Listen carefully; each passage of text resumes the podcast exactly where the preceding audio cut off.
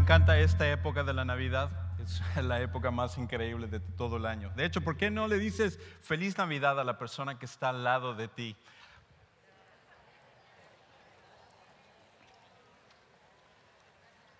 Es un tiempo hermoso el cual podemos celebrar el hecho de que Jesús ha venido a este mundo y por Él es que nosotros podemos estar aquí. Sabe, ha sido una gran celebración el día de hoy con el coro, con la orquesta de Sugar Creek, con un viejo conocido de nosotros, Julio Arriola, y con tantas cosas que no solamente hemos tenido el día de hoy, sino que hemos tenido durante cada uno de estos domingos de diciembre. Pero hoy en la tarde es cuando va a ser el evento al cual nosotros nos hemos estado enfocando durante todo este tiempo, que es nuestro gran concierto de Navidad. Y la razón por la cual nos hemos enfocado sobre ello, ah, sobre este concierto, es porque creemos que esta es nuestra oportunidad para poder impactar a más y más vidas. ¿Sabe que la Navidad es el hecho de que Jesucristo fue el primer regalo y el más grande regalo que Dios nos ha dado a nosotros.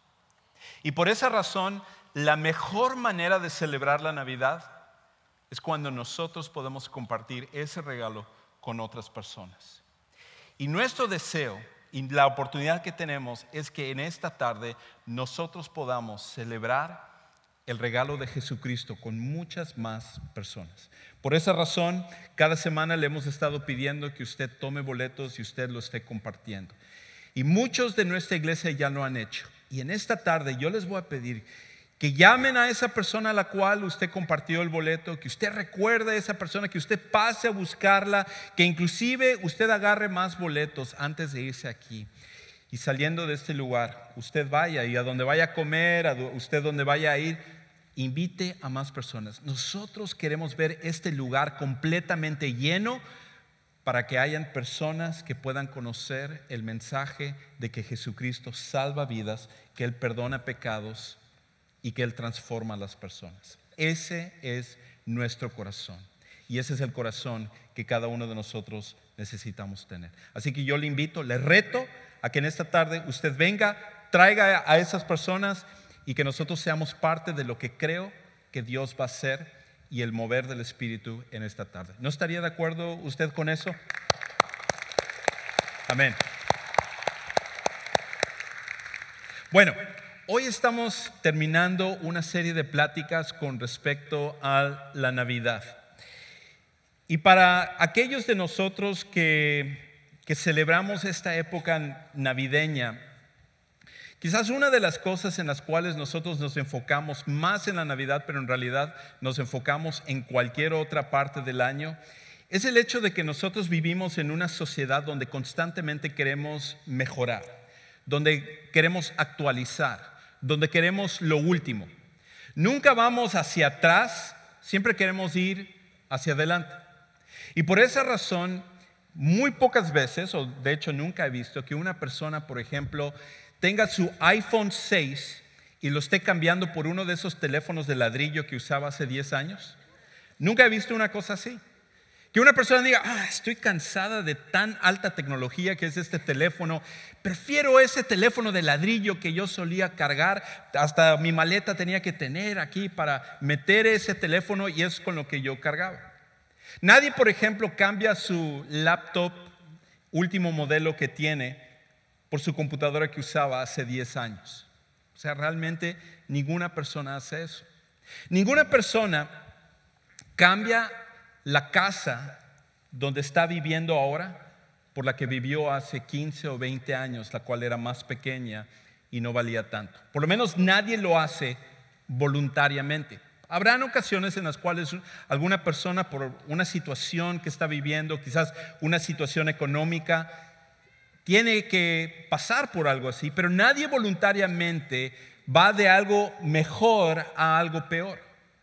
Porque en nuestra sociedad se nos enseña que siempre debemos de ir mejorando.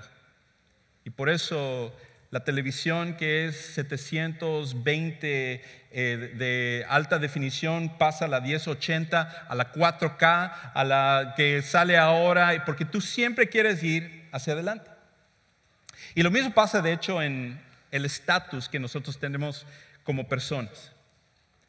¿Quién, por ejemplo, voluntariamente deja un trabajo hoy en día donde le están pagando más por el trabajo que tuvo hace cinco años, o hace diez años, o hace veinte años, donde ganaba mucho menos? Y a lo mejor no era el jefe, sino que estaba en una posición donde no tenía tanto reconocimiento como lo tiene ahora. La tendencia de todos nosotros es siempre ir hacia arriba, siempre mejorar. Pero en un mundo que se enfoca en mejorar e ir hacia arriba, Jesucristo escogió ir hacia abajo, hacia lo más bajo que podía existir. Y la Navidad, en realidad la pregunta que debería de hacerse es, ¿por qué es que vino? ¿Por qué vino Jesús? Si nosotros como seres humanos siempre estamos tirando hacia arriba, ¿por qué Jesús, que estaba en la cúspide, que estaba en lo más alto, quisiera ir hacia abajo? Y que Él estuviera en un lugar que Él no tenía que estar. ¿Por qué es que Él vino? Esa es la pregunta que vamos a enfocarnos en esta tarde durante los siguientes minutos. Y yo le voy a pedir que usted abra su Biblia, no en un pasaje que tradicionalmente nosotros usamos para la Navidad, sino que en un pasaje donde nos da la respuesta a esta pregunta y el hecho de que Jesús vino hace dos mil años y que Él nació en este mundo. Y es en Filipenses capítulo 2, versículos 6 y 7. Y escuche cómo el apóstol Pablo, e-, este hombre que tuvo un encuentro increíble con Jesús y que de hecho a raíz de ese encuentro eso cambia su vida y él se convierte en el hombre por el cual el mensaje de Jesús iría más allá de solamente los judíos y alcanzaría a, través de círculo tras círculo de personas hasta llegar hasta el día de hoy. Pablo meditando acerca de esto, él escribe estas palabras. Él dice en el versículo 6, Jesús, quien siendo por naturaleza Dios, no consideró el ser igual a Dios como algo a que aferrarse.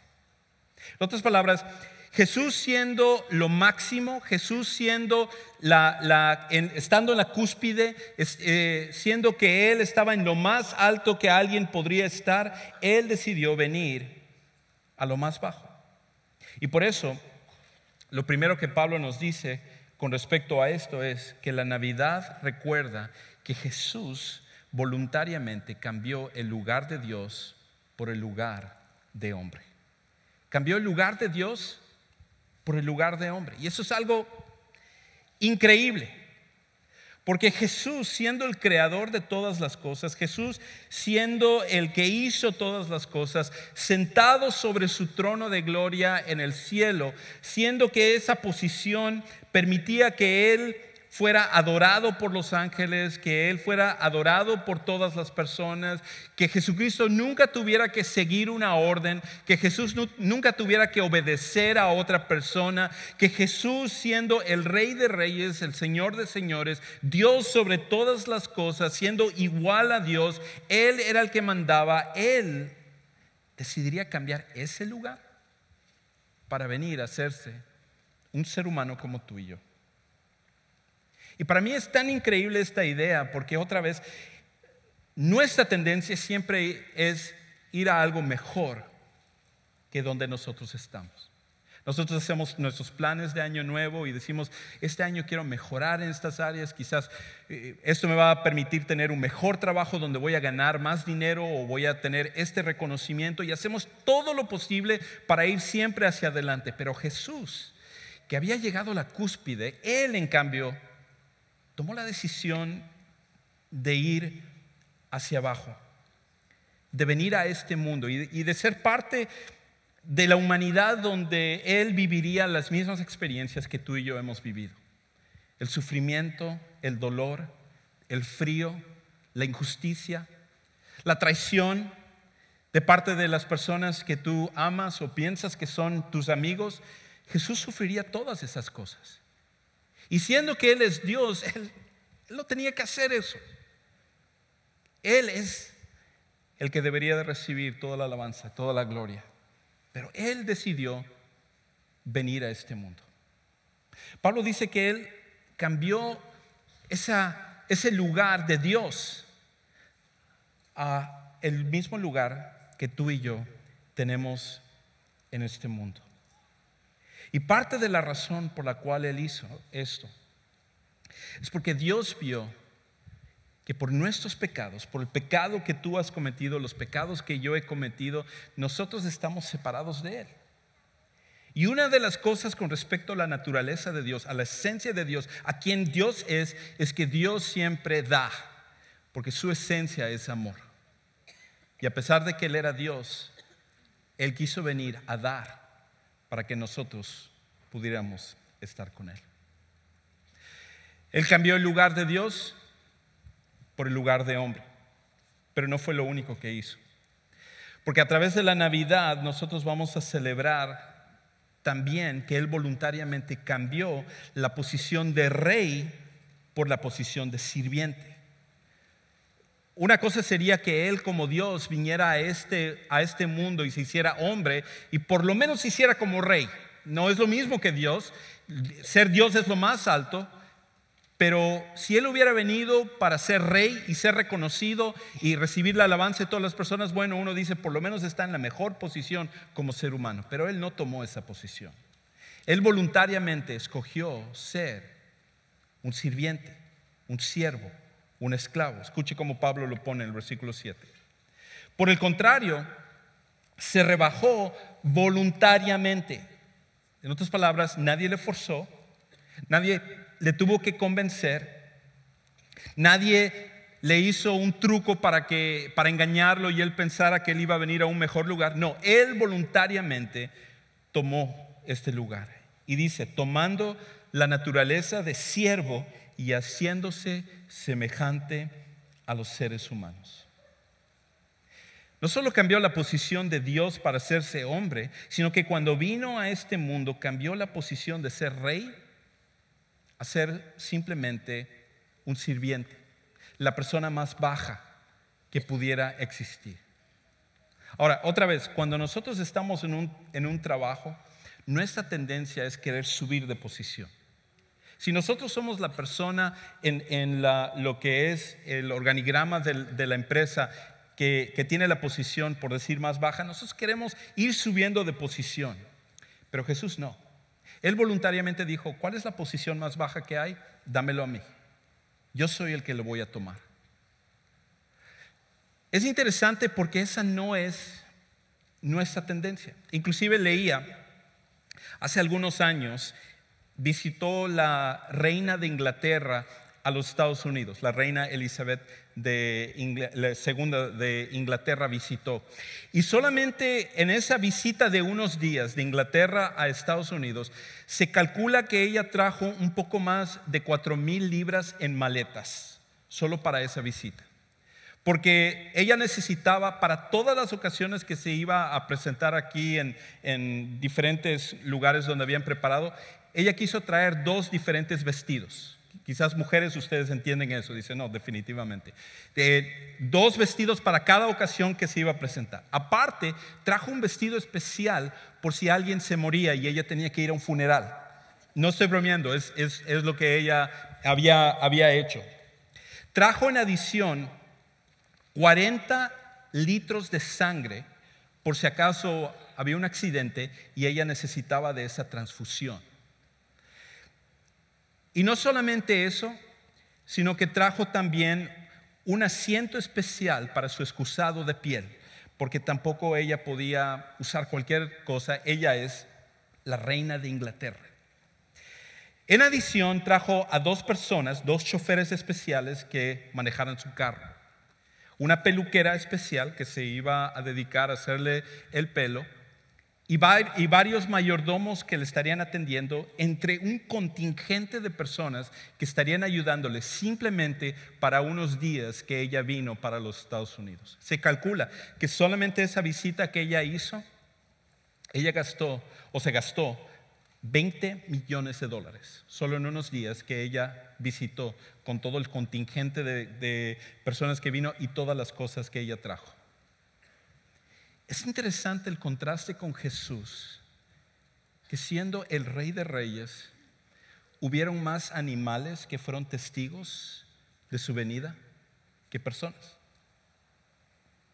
De todos los lugares que él pudo escoger, él escogió el lugar más bajo.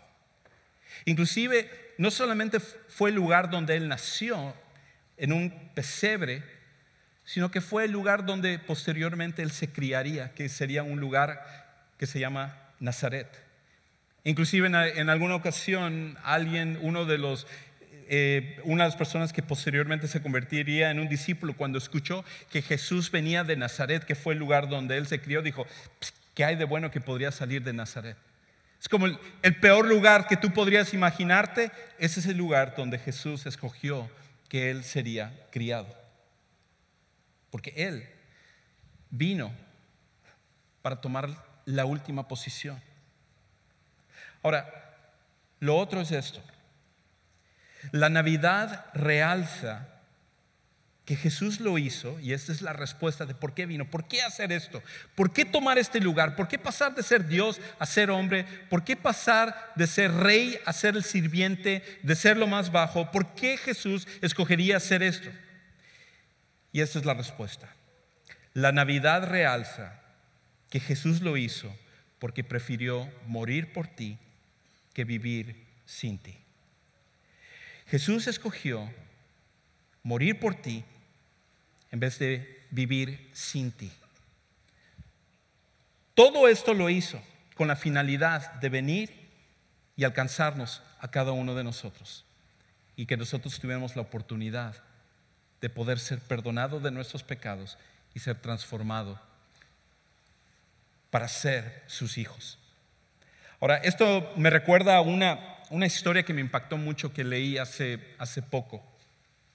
Y es una historia real de uno de los cirujanos más famosos, cirujanos plásticos más famosos de eh, Estados Unidos que se llamaba el doctor Maxwell Maltz. Y resulta que en una ocasión el doctor, doctor Maxwell Maltz cuenta que una señora le había venido a ver, a consultar. Y esa señora eh, tenía un esposo. Y el esposo de ella, en cierta ocasión, tuvo que entrar a una casa que se estaba incendiando para tratar de salvar a sus papás. Y en el proceso no logró salvar a sus papás, pero él quedó severamente deformado por el, por el fuego y, y, su cara estaba toda mal. Y a raíz de eso, ese esposo decidió que él se iba a separar y él no quería ni, tener ningún contacto con ninguna persona, pero en especial con su esposa. Se encerró en un cuarto y para nada dejaba que su esposa pudiera entrar al cuarto y le pudiera ver a él todo deformado. Y esta señora entonces va con este cirujano plástico y, le dice al, doctor Maxwell Maltz, le dice, eh, yo necesito su ayuda. Y él dice, no hay ningún problema. Yo tengo la habilidad de poder componer la cara de tu esposo. Es simplemente que me den la oportunidad y yo lo puedo dejar como él, él está. Y la señora le contestó al doctor Maltz, no, no, no, no, no puedo hacer eso porque yo ya le he tratado de convencer, le he tratado de decir que vayamos con algún cirujano, con algún doctor y él no se deja, él no quiere, él no quiere escuchar nada, es más, él no me habla, no contesta nada de lo que yo le digo. Y entonces el doctor Maltz se quedó así un poco sorprendido y dijo, bueno, entonces, ¿para qué me viene a ver si él no está dispuesto a hacer eso? Y la contestación de la esposa fue esta, dijo, la razón por la cual le vine a ver no es para que usted le componga la cara a mi esposo, sino que para que usted me desfigure a mí la cara. Y quizás Él me permita entrar y ser parte nuevamente de su vida. Una historia real. El doctor Maltz quedó tan impactado por el amor de esta señora que él decidió ir a ver al esposo y empezó a, fue a la casa y en el cuarto donde él estaba encerrado y le empezó a, golpear en la puerta y le, y le dijo, soy el doctor Maxwell Maltz, yo puedo ayudarte, puedo componer tu cara si tú me permites y, que yo te pueda ayudar.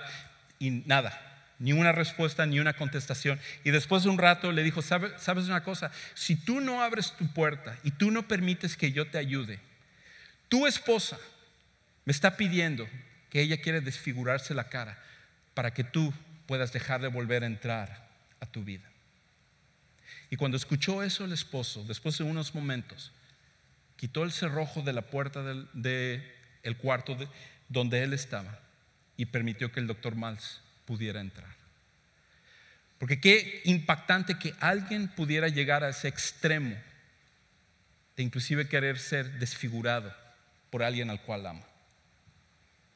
Esa es la historia de Jesús, por cierto.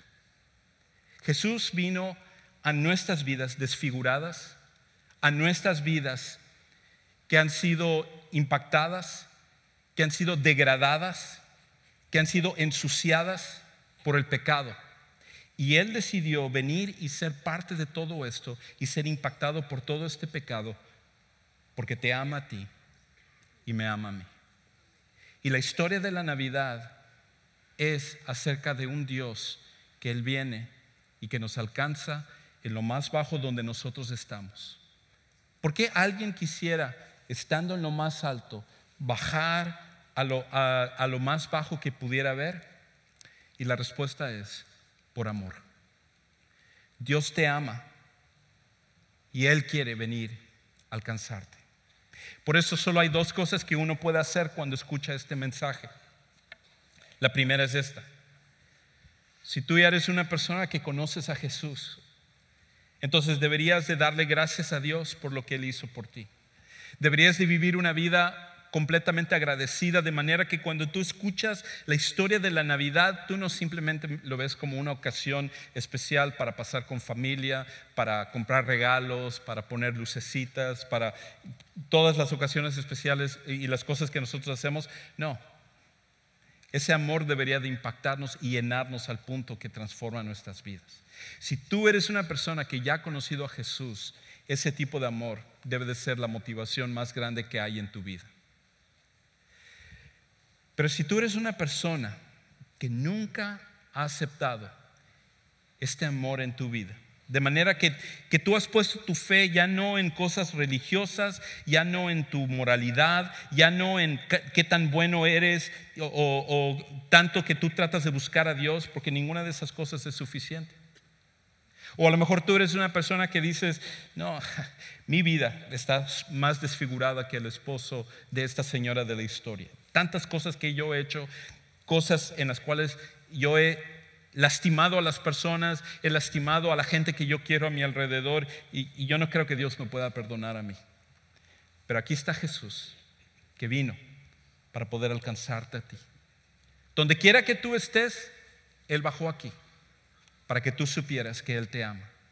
Y si esa es la historia donde tú estás, entonces toma la decisión de aceptar a Jesús como tu Salvador si no lo has hecho.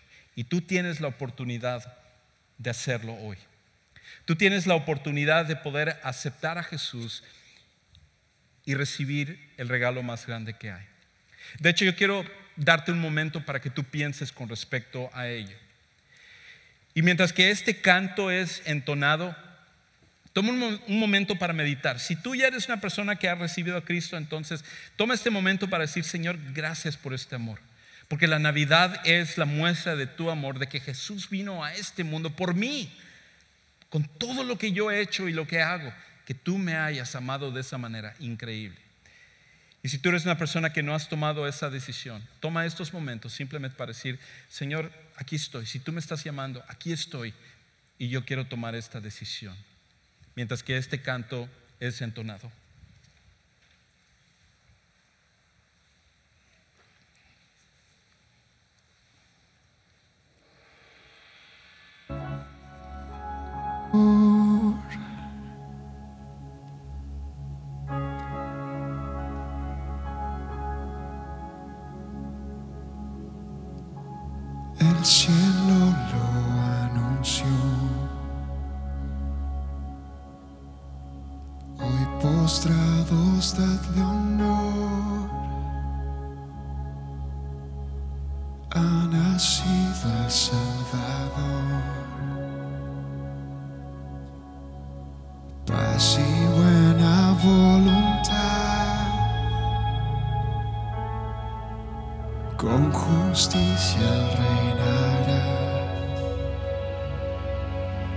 No.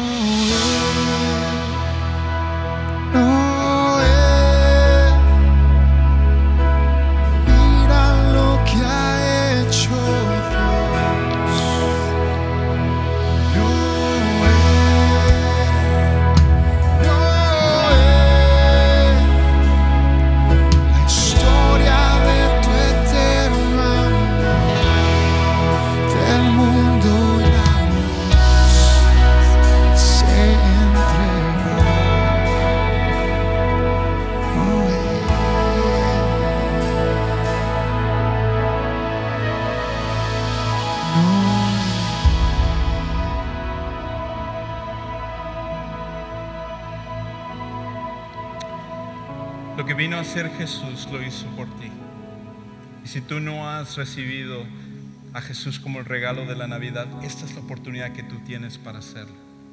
Yo inclusive quisiera orar personalmente contigo, porque Dios quiere hacer algo especial en tu vida, transformarte, darte una vida nueva, como todos lo necesitamos.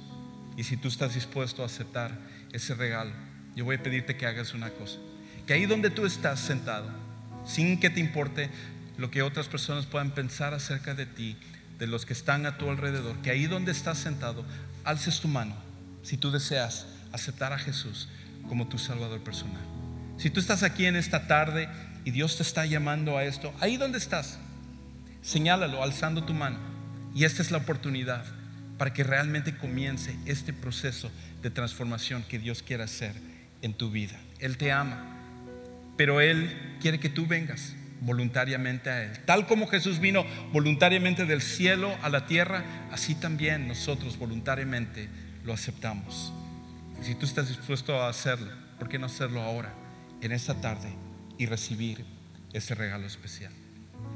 Ahora yo sé que para algunos de los que están aquí es intimidante hacerlo delante de tantas personas. Y uno dice, bueno, yo sí quiero, yo necesito esa transformación, yo quiero estar bien con Dios, yo, yo necesito estar más cerca de Él, pero no quiero hacerlo delante de todas estas personas. Si es así, yo te invito que al final de esta reunión, tú salgas por esas puertas en la parte de atrás, hay un lugar que se llama el Next Step Center, y ahí van a haber personas que están más que dispuestos a hablar contigo, orar contigo y explicarte y despejar algunas de las dudas que tú puedas tener. Le damos tantas gracias a Dios de que tú estás aquí en esta tarde y nosotros queremos culminar este servicio nuevamente con un canto. ¿Por qué no nos ponemos de pie? ¿Por qué no hacemos una oración? Vamos a, a terminar con este canto y después entonces estaremos despedidos. Padre, te damos gracias por el regalo que es Jesús. Que mientras que nosotros buscamos siempre mejorar en nuestras vidas, buscamos siempre lo último, lo que es mejor que lo anterior, tú mandaste a tu Hijo Jesús para ser lo más bajo, para alcanzarnos a nosotros. Y ese amor, ese amor es increíble. Te amamos, te alabamos, te damos gracias por lo que, lo que tú has hecho. Y que la Navidad es la celebración de que Jesucristo, el regalo más grande, vino a este mundo. Te adoramos y te amamos. Y todo esto lo pedimos en el nombre de Cristo Jesús.